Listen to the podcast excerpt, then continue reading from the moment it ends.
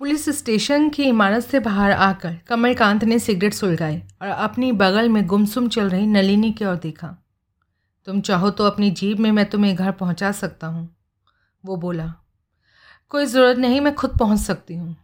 ठीक है मैं चलता हूँ कहकर कमलकांत तेज़ी से आगे बढ़ा। सुनो। कमलकांत ठिटक गया। क्या बात है?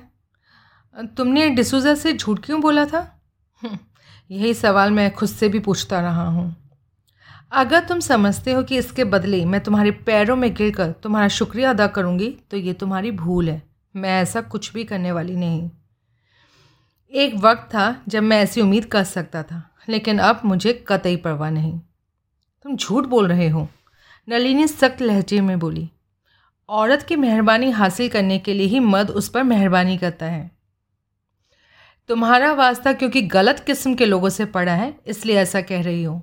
उन गलत लोगों में तुम्हारा पति भी शामिल रहा होगा। नलिनी ने उसे कड़ी निगाहों से घूरा। उसे बीच में क्यों लाते हो? इसलिए कि उस आदमी के साथ तुम्हारा रिश्ता होने की वजह से ही ये सारा फसाद हो रहा है। मैं जानना चाहता हूँ वो कहाँ है।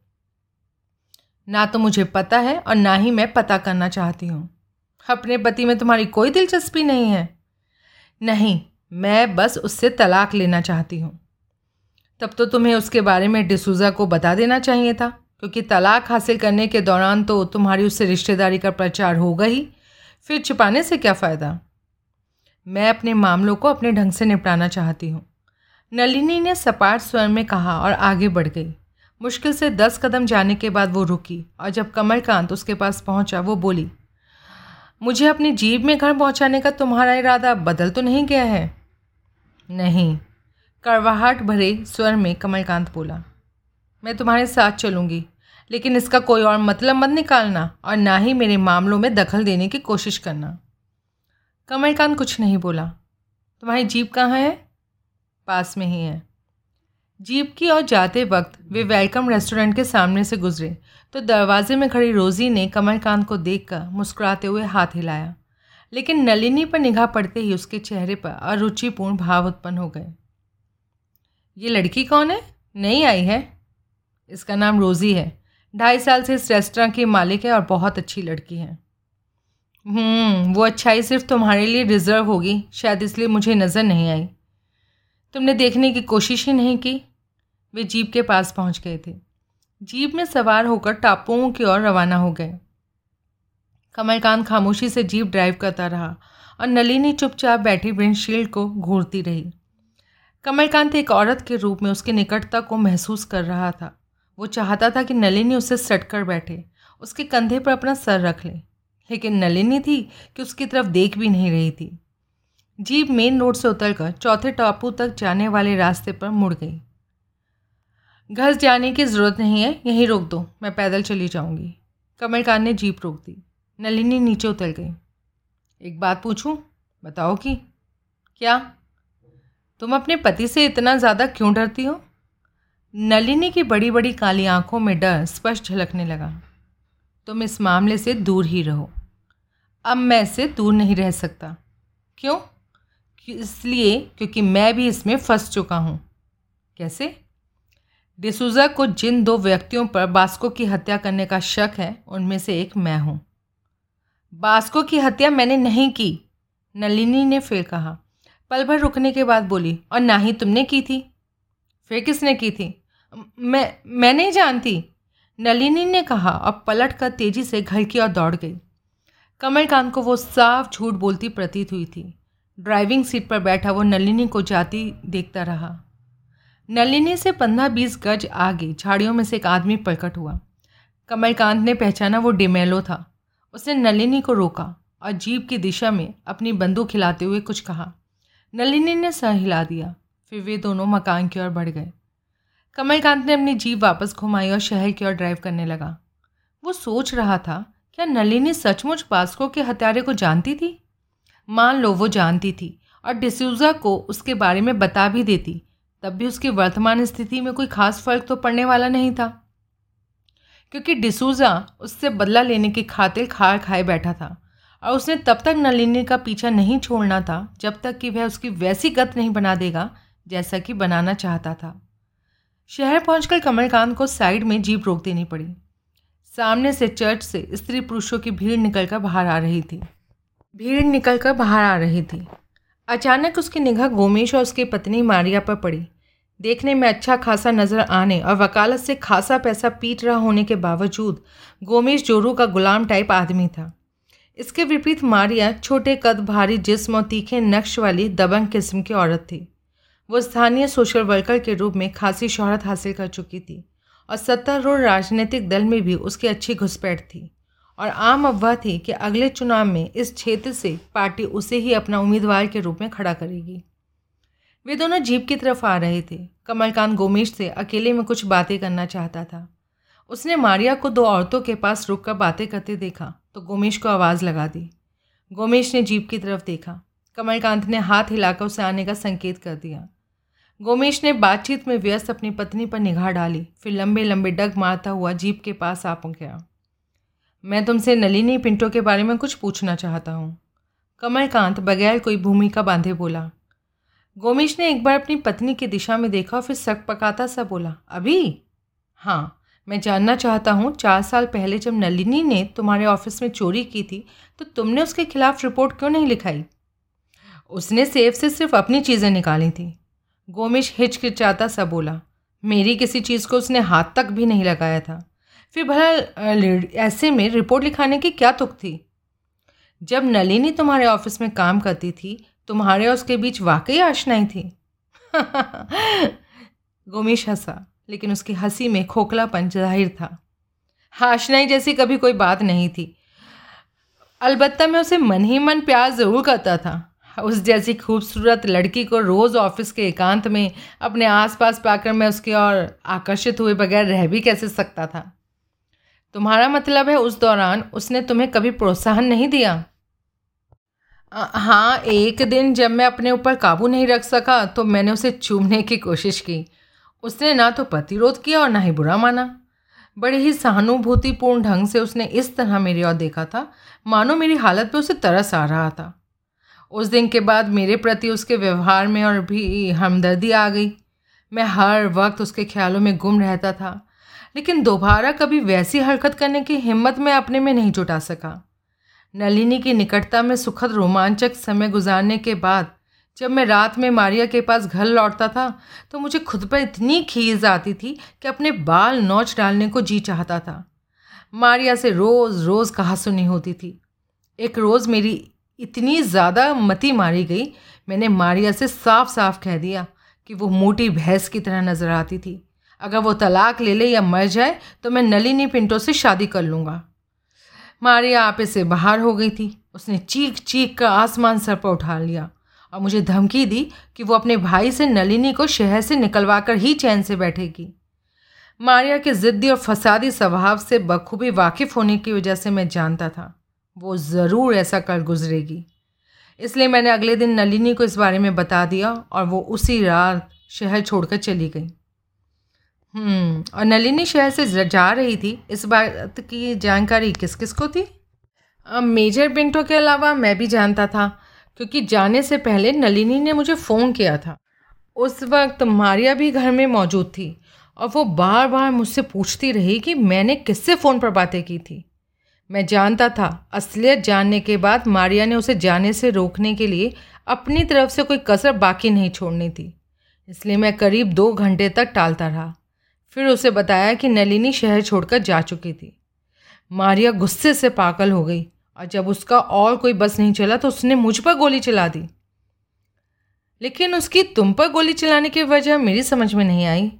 उस वक्त तो वजह खुद मेरी समझ में भी नहीं आई थी, लेकिन अब मैं समझ सकता हूँ।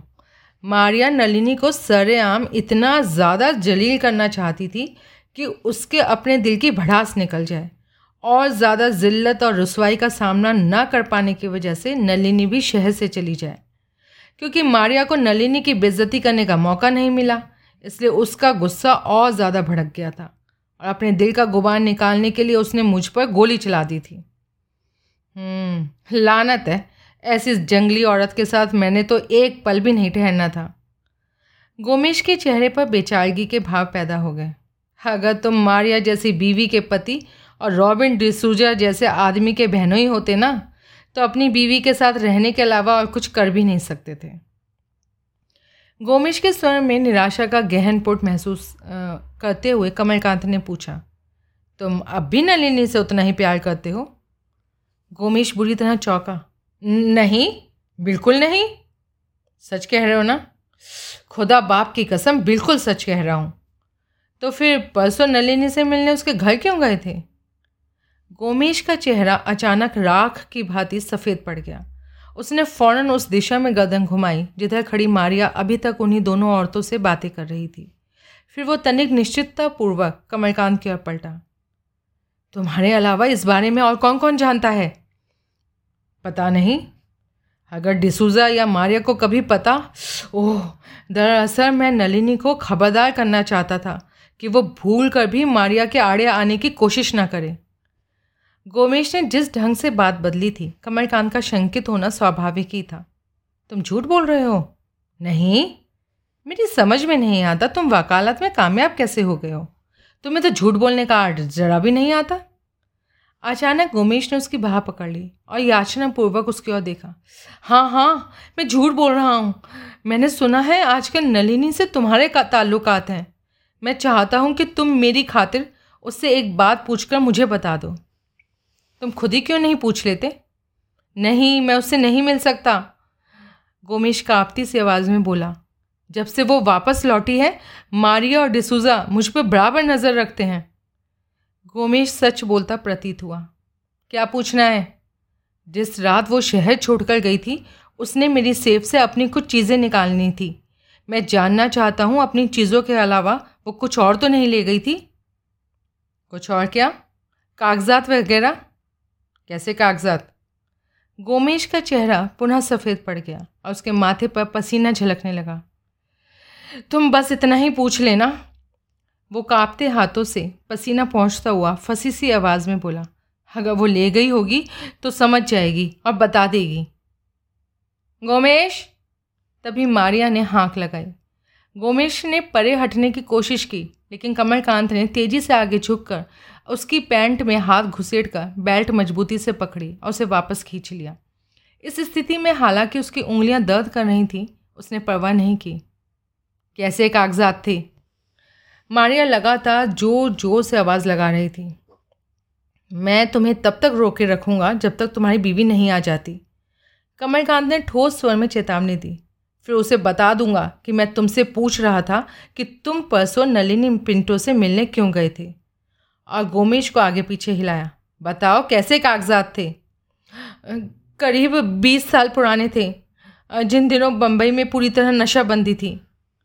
मारिया गुस्से में पाँव पटकती हुई जीप की ओर आ रही थी। साफ़ साफ़ बताओ, उन कागजातों में क्या था? शमशेर राना मैं उन दिनों, मैंने उन दिनों वकालत शुरू की ही थी कि गोमेश मारी अपने पति के पीछे आकर गुर रहे। क्या तुम बहरे हो गए हो जो मेरी आवाज़ सुनाई नहीं दी? सुनी थी डालने मैं सिर्फ़ वो दरअसल गोमेश रुआसी आवाज़ में बोला। कमलकांत ने उसे छोड़ दिया। मारिया ने खा जाने वाले भाव से कमलकांत को घूरा। फिर एक तरह से अपने पति को धकेलती हुई उधर ले गई, जहाँ उनकी कार खड़ी थी। गोमेश नंबरी हरामज़्यादा था। कमलकांत ने सोचा साफ़ ज़ाहिर था कि चार साल पहले उसके द्वारा नलिनी के खिलाफ कोई कार्रवाई न करने की असली वजह उसका नलिनी से लगाव कतई नहीं था। इसकी इकलौती वजह वो कागजात थे जिन्होंने उसके अपने लिए कोई बड़ा भारी मुसीबत खड़ी कर देनी थी और जिनके बारे में वो विश्वासपूर्वक जानता भी नहीं था कि उन्हें उसकी सेफ़ से ले जाने वाली नलिनी ही थी या कोई और था।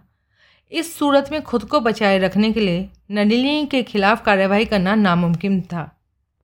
लेकिन 20 साल पुराने और बम्बई में पूर्तिया मद निषेध के दौरान के उन कागजातों में आखिर ऐसा क्या था कि गोवा में मौजूद कोमेश इतने अरसे बाद भी किसी बड़ी भारी मुसीबत में पड़ सकता था? कमलकांत ने अपनी वर्कशॉप की ओर जीप ड्राइव करते हुए सोचा।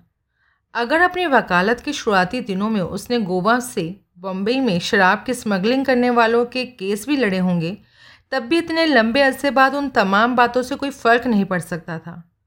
पहली बात तो ऐसा करना उसके पेशे का एक हिस्सा था। दूसरे, इस अरसे में शमशेर राणा मामूली पेशेवर अपराधी से बम्बई के अपराधी जगत का बेताज बादशाह बन चुकने के बाद देश से भी भाग चुका था। उसके बादशाहत अब कोई दर्जन भर ऐसे छोटे छोटे ग्रोहों में बट चुकी थी कि असली ग्रोह का नामो निशान भी बाकी नहीं रह गया था।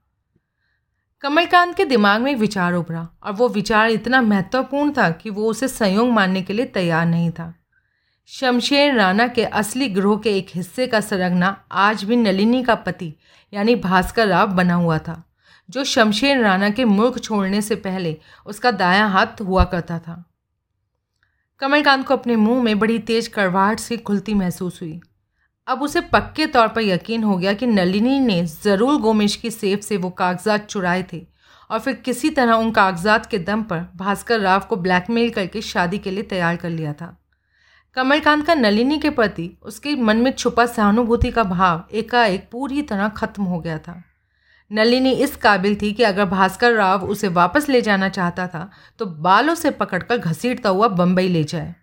अपनी मक्कारी के बलबूते पर नलिनी ने भास्कर राव के पैसे से जो ऐश की थी, अब उसकी कीमत चुकाने का वक्त आ गया था।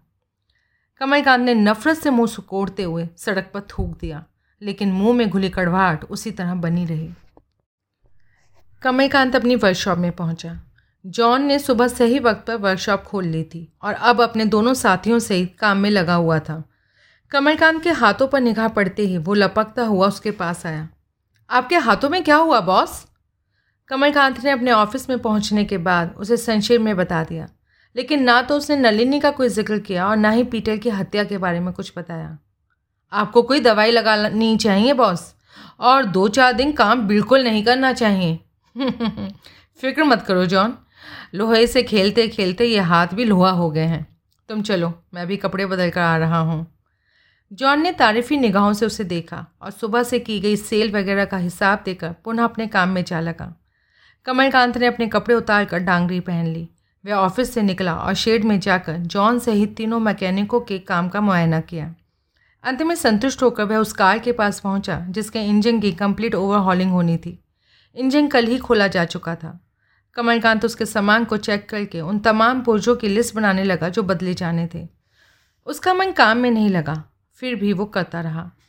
लगभग एक बजे वापस अपने ऑफ़िस में लौटा। उसने इस उम्मीद से पुलिस स्टेशन पर फ़ोन किया कि डिसूज़ा अब तक तफ्तीश से लौट आया होगा। डिसूज़ा लौट आया था। संबंध स्थापित हो जाने के बाद अपना परिचय देते हुए कमलकांत ने पूछा, क्या रहा, इंस्पेक्टर? कुछ खास नहीं। डिसूजा का थका सा स्वर लाइन पर उभरा। बदबूदार दलदल की घुटन भरी गर्मी में कुछ खास किया भी नहीं जा सकता। हालाँकि गनीमत थी कि पीटर की लाश दलदल के उस हिस्से में नहीं पाई गई, जो सबसे ज़्यादा खतरनाक और गंदा है। लेकिन मच्छर उन दोनों जगहों में फ़र्क को नहीं समझते। पीटर की लाश कहाँ मिली? तुम्हारी वर्कशॉप से करीब आधा मील दूर, पूरब में पीटर की ही किश्ती में। कमलकांत को अपने दिल की धड़कन रुकती सी महसूस हुई। लेकिन तुम्हारे लिए फ़िक्र करने जैसी कोई बात नहीं है। पीटर की लाश का मुआयना करने के बाद मौत का जो अनुमानित समय निर्धारित किया गया है, पिछली रात तकरीबन उसी वक्त का है जब तुम मेरे ऑफ़िस में थे। कमलकांत ने गहरी राहत की सांस ली। पीटर की मृत्यु कैसे हुई? ये भी तुम्हारे हक में अच्छी बात है। पीटर को घूसों से नहीं, बल्कि किसी भारी डंडे से पीट पीट कर मार मार डाला गया था। उसका भेजा खोपड़ी से बाहर निकला पड़ा था। अच्छा हथियारों का कुछ पता चला? नहीं अब तुम मेहरबानी करके आ, सुनो टूरिस्ट कैंपिंग पार्क में बतौर टूरिस्ट अमरजीत नामक एक आदमी काली वैन से ही ठहरा हुआ है। कमलकांत जल्दी से बोला मैं चाहता हूँ तुम उसे चेक करो। वो खुद को फ्री जर्नलिस्ट बताता है लेकिन मेरा ख्याल है मैंने उसे या उसकी फ़ोटो को पहले भी देखा है। और उसका जर्नलिज़म से ज़रा भी निश्चय नहीं है। मैंने उसे चेक तो नहीं किया लेकिन देखा ज़रूर है। वो नहायत बातों किस्म का फालतू आदमी मालूम पड़ता है। बास्को की हत्या से एक दिन पहले वो बास्को के साथ था। इससे क्या फ़र्क पड़ता है? उन दोनों ने पीटर से उसकी मोटर बोट किराए पर हासिल करने की कोशिश की थी लेकिन पीटर ने साफ़ इनकार कर दिया था और अब वो मर चुका है। हम्म, जानकारी के लिए शुक्रिया। मैं अमरजीत को चेक करूँगा। डिसूजा करहाता हुआ सा बोला, वैसे अब तक की तफ्तीश से मैं इस नतीजे पर पहुँच चुका हूँ कि पीटर की हत्या करने वाला कोई मछुआरा ही था, क्योंकि पीटर की हत्या रात 10 से 11 बजे के बीच की है। और उस वक्त कम से कम कोई शहरी आदमी तो दलदल में जाने की हिम्मत नहीं कर सकता। कमलकांत को डिसूजा की राय से सहमत होना पड़ा। रात की बात तो दरकिनार रही। दिन की रोशनी में भी बगैर किसी कुशल गाइड की मदद के कोई शहरी दलदल की ओर रुख करने का हौसला नहीं कर सकता था। इससे भी बड़ी बात थी कि मछुआरे किसी भी शहरी पर एतवार नहीं करते थे, क्योंकि मछलियों के तमाम व्यापारी और दलाल शहरी थे और वे न जाने कब से मछुआरों का आर्थिक शोषण करते चले आ रहे थे। मछुआरों को इस असलियत से पूरी तरह वाकिफ़ होने के बावजूद अपनी अशिक्षा और साधनहीनता के कारण शोषण कराने के लिए विवश थे। जान पर खेल कर दिन रात मेहनत करने के बाद भी उनका बाल बाल कंज से बिंधा रहता था। इसलिए अंदर ही अंदर शहरियों के लिए उनके दिल में नफ़रत की आँख जला करती थी। इन दोनों बातों को मद्देनज़र रखते हुए ये नामुमकिन लगता था कि रात के वक्त और दलदली इलाके में पीटर ने किसी शहरी को इतना अपने नज़दीक आने दिया होगा कि वो उसकी खोपड़ी चकनाचूर कर सके। लेकिन पीटर शरीफ और झंझटों से दूर रहने वाला आदमी था। उसका भाई जॉनी तमाम मछुआरों का मुखिया है और मछुआरे पीटर की भी बहुत ज़्यादा इज़्ज़त करते थे।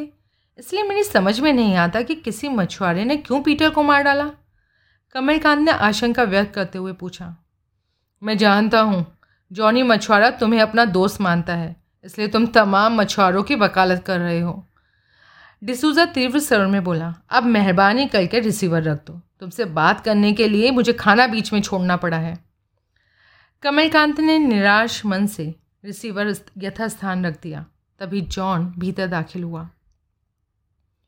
जॉनी मछुआरा अपने तीन साथियों के साथ आपसे मिलने आया है, बॉस। कमलकांत अपने ऑफ़िस से निकलकर पीछे बने घाट पर पहुँचा। घाट पर एक किश्ती बंदी थी। तीन मछुआरे उसके पास सतर्कतापूर्वक सीधे तने खड़े थे। जॉनी उन सबसे अलग खड़ा था। कमलकांत मुस्कुराता हुआ उसकी ओर बढ़ा, लेकिन अगले ही क्षण उसके चेहरे से मुस्कुराहट गायब हो गई। जॉनी कठोरतापूर्वक उसे घूर रहा था। मुझे बेहद अफसोस है जॉनी, कि पीटर, इन बातों से अब कोई फ़ायदा नहीं। जॉनी उसकी बात काटता हुआ तेज स्वर में बोला, हमें पीटर का हत्यारा चाहिए। तुम जानते हो उसकी हत्या किसने की? जॉनी के एक साथी ने कोंकणी में कुछ कहा तो कमलकांत असमंजसतापूर्वक उसकी ओर देखने लगा। वह कोंकणी भाषा नहीं जानता था। शहरी आदमी नहीं, जॉनी ने कहा। लेकिन पीटर की हत्या रात में दलदली इलाके में हुई थी, जहाँ कोई शहरी आदमी दिन में भी जाने की हिम्मत नहीं कर सकता। कमलकांत विचारपूर्वक बोला, दूसरे रात के वक्त पीटर ने किसी भी शहरी आदमी को अपने इतने करीब नहीं आने देना था कि वो आदमी उसकी हत्या कर डालता। जॉनी की आँखें खौफनाक ढंग से चमक रही थी।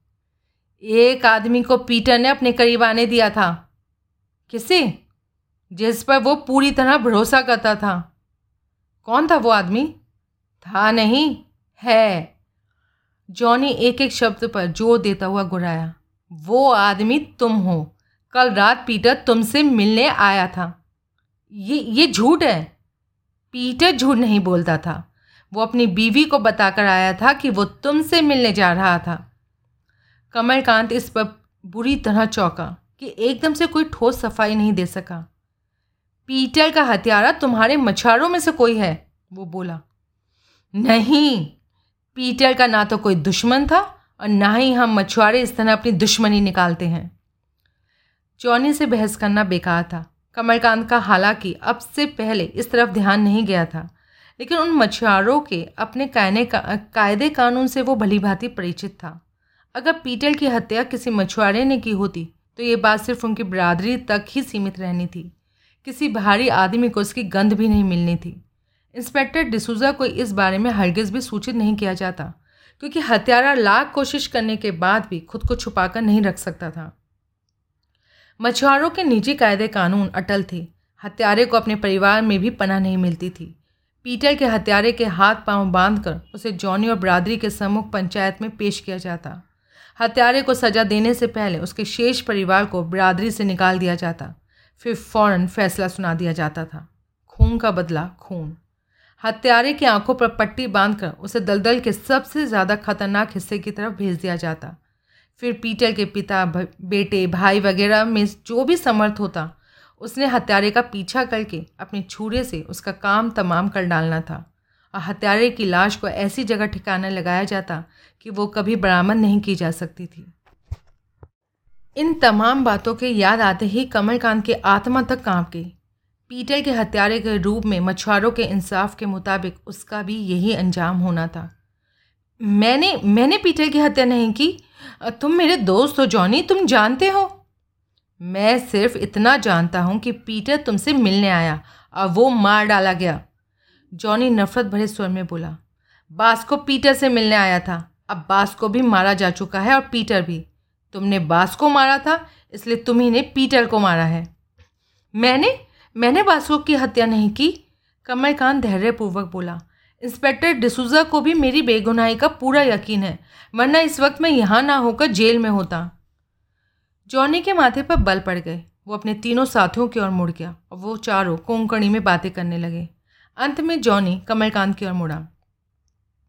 हम दावे से कह सकते हैं पीटर की हत्या शहरी आदमी ने की थी और उसकी हत्या की वजह वही थी जो बास्को की हत्या की थी। अगर तुम दोस्त हो तो पता लगाओ कि वो वजह क्या थी। कमलकांत ने थोड़ी राहत महसूस की। मैं पूरी कोशिश करूँगा, लेकिन कोशिश तभी की जा सकती है जब तुम मुझे वो सब कुछ बता दोगे जो इस बारे में जानते हो। जॉनी ने जो कुछ बताया उससे ज़ाहिर था कि उसे खुद भी इस बारे में ज़्यादा जानकारी नहीं थी, और यही वजह थी कि वो कमलकांत को हत्या का दोषी ठहरा रहा था। उसके कथनानुसार पिछली शाम करीब छः बजे पीटर अपनी बीवी से ये कहकर अपने झोपड़े से चला था कि वो किसी बेहद ज़रूरी काम से कमलकांत से मिलने जा रहा है। क्या ज़रूरी काम था? इस बात की कतई कोई जानकारी जॉनी को नहीं थी। लेकिन जब पीटर सुबह तक भी वापस नहीं लौटा तो जॉनी को उसे ढूँढने जाना पड़ा। पीटर अपनी किश्ती में मरा हुआ पड़ा मिला। उसकी किश्ती दलदली इलाके के पास झाड़ झंकालों में फंसी हुई थी। जॉनी को सिर्फ़ इतनी ही जानकारी थी, कमल कांत को मानना पड़ा कि जॉनी को, जॉनी का वो दावा कि पीटर की हत्या किसी शहरी आदमी ने की थी, बिल्कुल सही थी। अगर जॉनी को मामूली भी शक होता कि पीटर की हत्या किसी मछुआरे ने की थी तो उसने हत्या की सूचना इंस्पेक्टर डिसूजा को नहीं देनी थी। उसने अपने ढंग से छानबीन करके हत्यारे को पकड़ना था और अब तक अपने कानून के मुताबिक उसे सजा भी दे डालनी थी। मछुआरों की बरादरी के अलावा कभी किसी को पता नहीं चलना था कि पीटर और उसका हत्यारा मर चुके थे। लेकिन पीटर ने यह तो नहीं कहा था कि मैं जानता था कि वो मुझसे मिलने आ रहा था। नहीं, कमलकांत ने कल दोपहर के बाद से करीब आधी रात तक अपनी गतिविधियों के बारे में संक्षेप में बताने के बाद पूछा, पीटर से बास्को और अमरजीत ने क्या बातें की थी? अमरजीत हाँ वही आदमी जो किराए पर मोटर बोट मांगने बास्को के साथ आया था। उनकी बातों के बारे में मैंने तुम्हें कल बता ही दिया था। वे दोनों पीटर से कहाँ मिले थे? शहर में। तुम्हारा कभी बास्को से वास्ता पड़ा था? जॉनी के चेहरे पर ऐसे भाव उत्पन्न हो गए, मानो वो कुछ याद करने की कोशिश कर रहा था। मैंने एक बार उससे काजू की कच्ची शराब की कुछ बोतलें खरीदी थी। मेरा ख्याल था कि जो आदमी खुद शराब खींचता है, वो सस्ती और अच्छी चीज़ ही देगा। लेकिन मेरा ख्याल गलत निकला। उसने इतनी महँगी और गंदी शराब दी थी, मैंने उसी दिन से कच्ची शराब पीनी छोड़ दी। फैनी पीने लगा। ये कब की बात है? कई साल हो गए, बास्को और डिमेलो फौजी के मकान के पास ही दारू खींचते थे। उधर आमतौर से कोई जाता नहीं था, इसलिए उनका सिलसिला आसानी से चलता रहता था। मेजर को इसकी जानकारी थी? पता नहीं। बास्को और डिमेलो को कभी पुलिस ने नहीं पकड़ा? डिमेलो को तो नहीं, लेकिन बास्को को एक बार ज़रूर पकड़ा था, कच्ची शराब खींचने के जुर्म में। नहीं, वो अपनी टैक्सी में शराब ले जाकर सप्लाई भी किया करता था। चार पाँच साल पहले आबकारी वालों ने उसे रंगों हाथे, रंगे हाथों पकड़ लिया था। कितनी सजा हुई थी उसे? एक दिन की भी नहीं। इंस्पेक्टर डिसूजा का बहनोई वकील है। उसने बास्को को साफ़ बचा लिया था। जॉनी अपनी याददाश्त पर ज़ोर डालता हुआ बोला, बास्को उस ग्रोह में भी शामिल था, जो करीब बीस साल पहले टापुओं पर से बम्बई शराब ले जाने का धंधा करता था। उन दिनों बम्बई में कड़ी नशाबंदी थी। और गोवा से बड़ी भारी मात्रा में हर किस्म की शराब स्मगलिंग करके वहाँ पहुँचाई जाती थी। कमलकांत कुछ देर खामोश खड़ा देखता रहा। फिर उसने पूछा, अब तुम मुझसे क्या कर क्या चाहते हो? जॉनी, उस आदमी का पता लगाओ जिसने मेरे छोटे भाई की हत्या की थी। बाकी काम मैं खुद कर लूँगा। जॉनी अपनी पीठ में बंधे छुरे की मूठ पर हाथ फिराता हुआ हिंसक स्वर में बोला, ये बहुत तेज है। चीर डालेगा उस हरामजादे को। कानून को अपने हाथ में लेने की गलती मत करना जॉनी वरना ज़िंदगी भर जेल में सड़ोगे। हम्म, नामुमकिन। जॉनी दलदल की ओर देखता हुआ बोला वहाँ मुझे कोई नहीं पकड़ सकेगा। फिर अपने साथियों से नाव खोलने के लिए कहने के बाद कड़ी निगाहों से कमलकांत को घूरा तुम मेरे दोस्त हो लेकिन पीटर मेरा भाई था। उसके साथ मेरा खून का रिश्ता था। इसलिए अगर डिसूजा ने तुम्हें गुनाहगार साबित कर दिया तो याद रखना, मैं तुम्हें जेल नहीं जाने दूँगा। उसने पुनः अपने छुरे की मूड पर हाथ फिराया। मैं सीधा ऊपर भेज दूँगा और अपने साथियों सहित किश्ती में सवार होकर चला गया। कमलकांत तब तक खड़ा किश्ती को ताकता रहा, जब तक कि वो आँखों से ओझल ना हो गई। फिर वो अपने ऑफ़िस में आ बैठा। बास्को की हत्या से शुरू हुआ ये सिलसिला डबल मर्डर मिस्ट्री बन चुका था। और वो खुद इसमें फंसता चला जा रहा था। काफ़ी देर तक विभिन्न पहलुओं से सोचने के बाद भी वो किसी नतीजे पर नहीं पहुँच सका। अंत में उसने यशवंत राव ठाकरे की मदद लेने का निश्चय किया। यशवंत राव बम्बई हेडक्वार्टर्स में रिकॉर्ड सेक्शन का इंचार्ज था और पुलिस की नौकरी के दौरान उसका अच्छा दोस्त रह चुका था। उसने बम्बई के लिए अर्जेंट ट्रक कॉल बुक करा दी। आशा के विपरीत मुश्किल से आधा घंटा बाद ही ट्रंक कॉल मिल गई। यशवंत राव से कुछ देर औपचारिक बातें करने और संक्षेप में अपने बारे में बताने के बाद कमलकांत ने अमरजीत का बारीकी से हुलिया बताना शुरू किया और उसके बारे में ज़्यादा से ज़्यादा जानकारी भेजने के लिए कह दिया। कमलकांत ने अपेक्षा कर निश्चिंता अनुभव की कि वह शेड में जाकर पुनः अपने काम में लग गया। करीब डेढ़ घंटे बाद काम खत्म करके जब वो ऑफ़िस में लौटा, टेलीफोन की घंटी बज रही थी। उसने रिसीवर उठा लिया। कमलकांत, इंस्पेक्टर डिसूजा का स्वर लाइन पर उभरा। मैंने अमरजीत से बातें की थी, उससे सीधा पीटर के मोटर बोट किराए लेने के बारे में पूछा था। और उसने साफ़ इनकार कर दिया हूँ कमलकांत ने बेसब्री से पूछा। नहीं, उसने कबूल किया है। अमरजीत के कथनानुसार जोसेफ के बार में उसकी मुलाकात बास्को से हुई थी। अमरजीत बातूनी आदमी है और बास्को, जैसा कि तुम जानते हो, ठलुआ किस्म का आदमी था। दोनों में गपशप शुरू हो गई। वो मोटर बोट्स के बारे में बातचीत करने लगे। बातों ही बातों में अमरजीत ने कहा, अगर मुनासिब दामों पर मिल सके तो वो दस बारह दिनों के लिए एक मोटर बोट किराए पर लेना चाहता था। बास्को ने सलाह दी कि सस्ते किराए पर मोटर बोट किसी मछुआरे से भी हासिल की जा सकती थी। लेकिन क्या बास्को नहीं जानता था कि मछुआरों को अपनी मोटर बोट जान से भी ज़्यादा प्यारे प्यारी होती है? पहली बात तो उनमें से कोई मोटर बोट देने के लिए तैयार ही नहीं होता। और अगर तैयार होता भी तो बतौर किराया करीब करीब इतनी रकम की मांग करता जितना कि उसकी मोटर बोट की कीमत होती। बास्को ज़रूर इस बात को जानता होगा, मैंने अमरजीत की कहानी पर यकीन कर लिया। बास्को की खसलत से वाकिफ़ होने की वजह से मेरा अनुमान है कि अमरजीत को किराए पर मोटर बोट दिलाने के एवज में वो कमीशन लेना चाहता होगा। ज़ाहिर है, किराए की रकम जितनी मोटी होगी, उतना ही ज़्यादा कमीशन बनेगा। खैर, वो अमरजीत को पीटर के पास ले गया। जब पीटर ने किसी भी कीमत पर मोटर बोट देने से इनकार कर दिया अमरजीत ने मोटर बोट हासिल करने का विचार ही त्याग दिया और बात ख़त्म हो गई। तुम्हें इस कहानी पर यकीन है, इंस्पेक्टर? यकीन ना करने की कोई वजह नहीं है। लेकिन अमरजीत अमरजीत पेशेवर जर्नलिस्ट है। बतौर टूरिस्ट यहाँ आया हुआ है। डिसूजा निर्णायक स्वर में बोला, और मैं बिना किसी ठोस वजह के किसी टूरिस्ट को परेशान नहीं कर सकता। और उसने फ़ोन रख दिया। कमलकांत ने रिसीवर रख कर सिगरेट सुलगा ली। वो अमरजीत के प्रति आरंभ से ही संदिग्ध था। लेकिन अभी तक क्योंकि उसे तस्वीर ही साफ़ नज़र नहीं आ रही थी, इसलिए ये जानना नामुमकिन था कि अमरजीत इस तस्वीर में कहाँ फिट बैठ रहा था। वह देर तक बैठा सोचता रहा, लेकिन लाख सोचने के बाद भी इस सिलसिले का सर पर उसकी समझ में नहीं आ रहा था। शायद सात सात बजे वर्कशॉप बंद करते वक्त उसे बड़ी ज़ोर से भूख लगी। तब उसे याद आया कि आज दिन में लंच भी नहीं लिया था। वो जीप में सवार होकर शहर की ओर ड्राइव करने लगा। अपने फ्लैट के नीचे जीप पार करने के बाद वो सीधा वेलकम रेस्टोरेंट पहुँचा। रोज़ी वहीं मौजूद थी। उसने बड़ी गर्म जोशी के साथ कमलकांत का स्वागत किया। लेकिन अन्य ग्राहकों की मौजूदगी के वजह से वो उसके साथ कुछ बातचीत नहीं कर सकी। कमलकांत ने इतमान से खाना खाया। जब वो बिल चुकाने के बाद रेस्टोरेंट से निकल रहा था कि अमरजीत भीतर दाखिल हुआ। वाह, मैं तुम्हें ढूंढ रहा था। आओ, एक कॉफ़ी हो जाए। नो थैंक यू मैं खाने के बाद कॉफ़ी नहीं पीता। और दरवाजे की ओर बढ़ा। कमलकांत उससे परे हट गया। अमरजीत ने उसकी बाह पकड़ ली। इंस्पेक्टर डिसूजा मेरे पास आया था। वो बोला, और मैं समझता हूँ इस बारे के लिए मुझे तुम्हारा शुक्रगुजार होना चाहिए।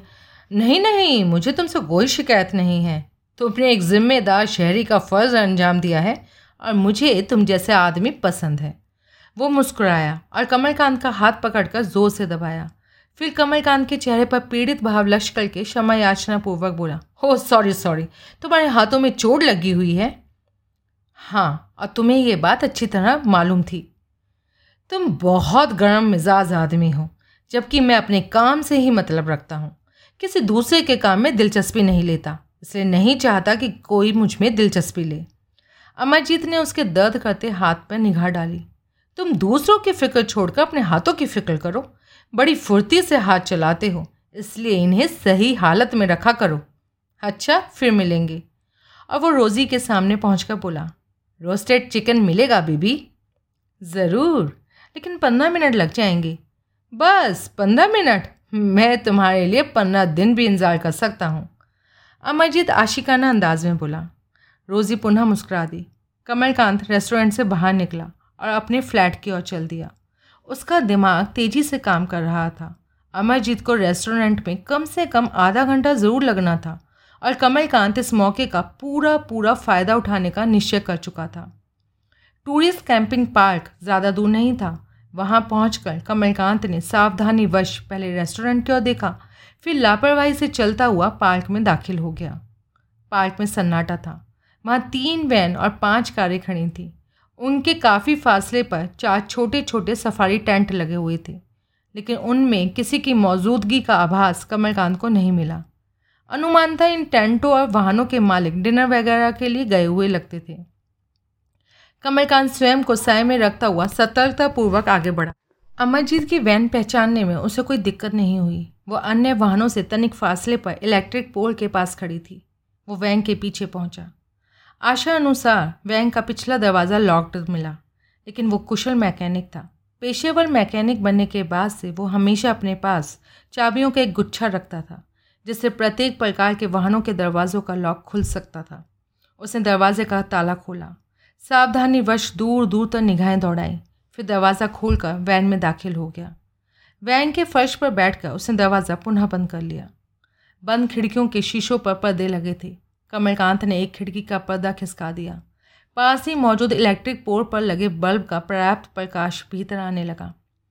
सीमित स्थान की इंच इंच जगह को इस ढंग से इस्तेमाल किया गया था कि एक आदमी के लिए आवश्यक घर जैसी प्रत्येक प्रकार की सुविधा वहाँ उपलब्ध थी। कमलकांत को निराशा सी हुई। वहाँ मौजूद हर एक चीज़ का बारीकी से मुआयना करने के बाद वो फर्श पर बने बिस्तर की बगल से गुजरता हुआ ड्राइविंग कैबिन को अलग करने वाले पार्टीशन के साथ सटे, ऊपर नीचे रखे दो सूटकेसों के पास पहुँचा। दोनों सूटकेस लॉक्ड थे। उसके चाबियों के गुच्छे में अलग अलग ढंग से मुड़े पतले मज़बूत तार के कई टुकड़े भी मौजूद थे। उसने बारी बारी से उन टुकड़ों को ऊपरले सूटकेस के ताले में ट्राई किया। तार से ताला खुल गया। दूसरा ताला भी खोलकर उसने सूटकेस का ढक्कन ऊपर उठाया। उसमें पहनने के कपड़ों और रोज़मर्रा की ज़रूरत की अन्य चीज़ों के अलावा प्लास्टिक की काली जिल चढ़ी एड्रेसेस लिखने वाली एक डायरी और थी। उसने डायरी निकाल कर खोली, लेकिन उसे पढ़ने लायक वक्त उसके पास नहीं था, इसलिए वापस रख दी और सूटकेस को बंद करके पुनः लॉक किया। फिर उसे उतार कर नीचे रख दिया। नीचे सूटकेस के ताले को खोलने में भी कोई खास दिक्कत नहीं हुई। उसने सूटकेस का ढक्कन ऊपर उठाया। उसमें भी पहनने के कपड़े ही नज़र आ रहे थे। कमलकांत ने बड़ी एहतियात के साथ उन्हें बाहर निकाले बगैर टटोलना शुरू किया। अलग अलग रंग के वे सात सफारी सूट थे और उन सब की जेबें खाली प्रतीत होती थीं। सबसे निचले सूट की जेब टटोलते कमलकांत का माथा ठंका उस सूट के नीचे उसे किसी भारी कठोर वस्तु के रखे होने का आभास मिला। उसने फ़ौरन नीचे हाथ घुसेड़ दिया और वो कठोर वस्तु, जिसे वो स्पर्श मात्र से ही पहचान गया था, बाहर निकाली। पॉलीथीन के मोटे लिफाफे में बंद वो पैंतालीस बोल की भारी रिवॉल्वर थी। उसकी हालत बता रही थी कि उसे हाल ही में अच्छी तरह साफ़ किया गया था। कमलकांत ने उत्सुकता वश तमाम सूट बाहर निकाल ली। इस प्रयत्न में सबसे निचली पैंट उसके हाथ से छूटी और उसकी तह खुल गई। लेकिन उसने परवाह नहीं की, क्योंकि सूट के इसके पैदे में उसे एक और चीज़ भी दिखाई दे गई थी। उसने सारे सूट फर्श पर बिछे बिस्तर पर रख दिए। सूटकेस में रखी वो चीज़ एक पैंतालीस बोल के कारतूसों का डब्बा था। उसने रिवॉल्वर और कारतूसों का डब्बा यथास्थान रख दिया। सूट वापस सूटकेस में रखने से पहले उसने अलग गिरी पैंट उठाई ताकि उसे ठीक से तह कर दे।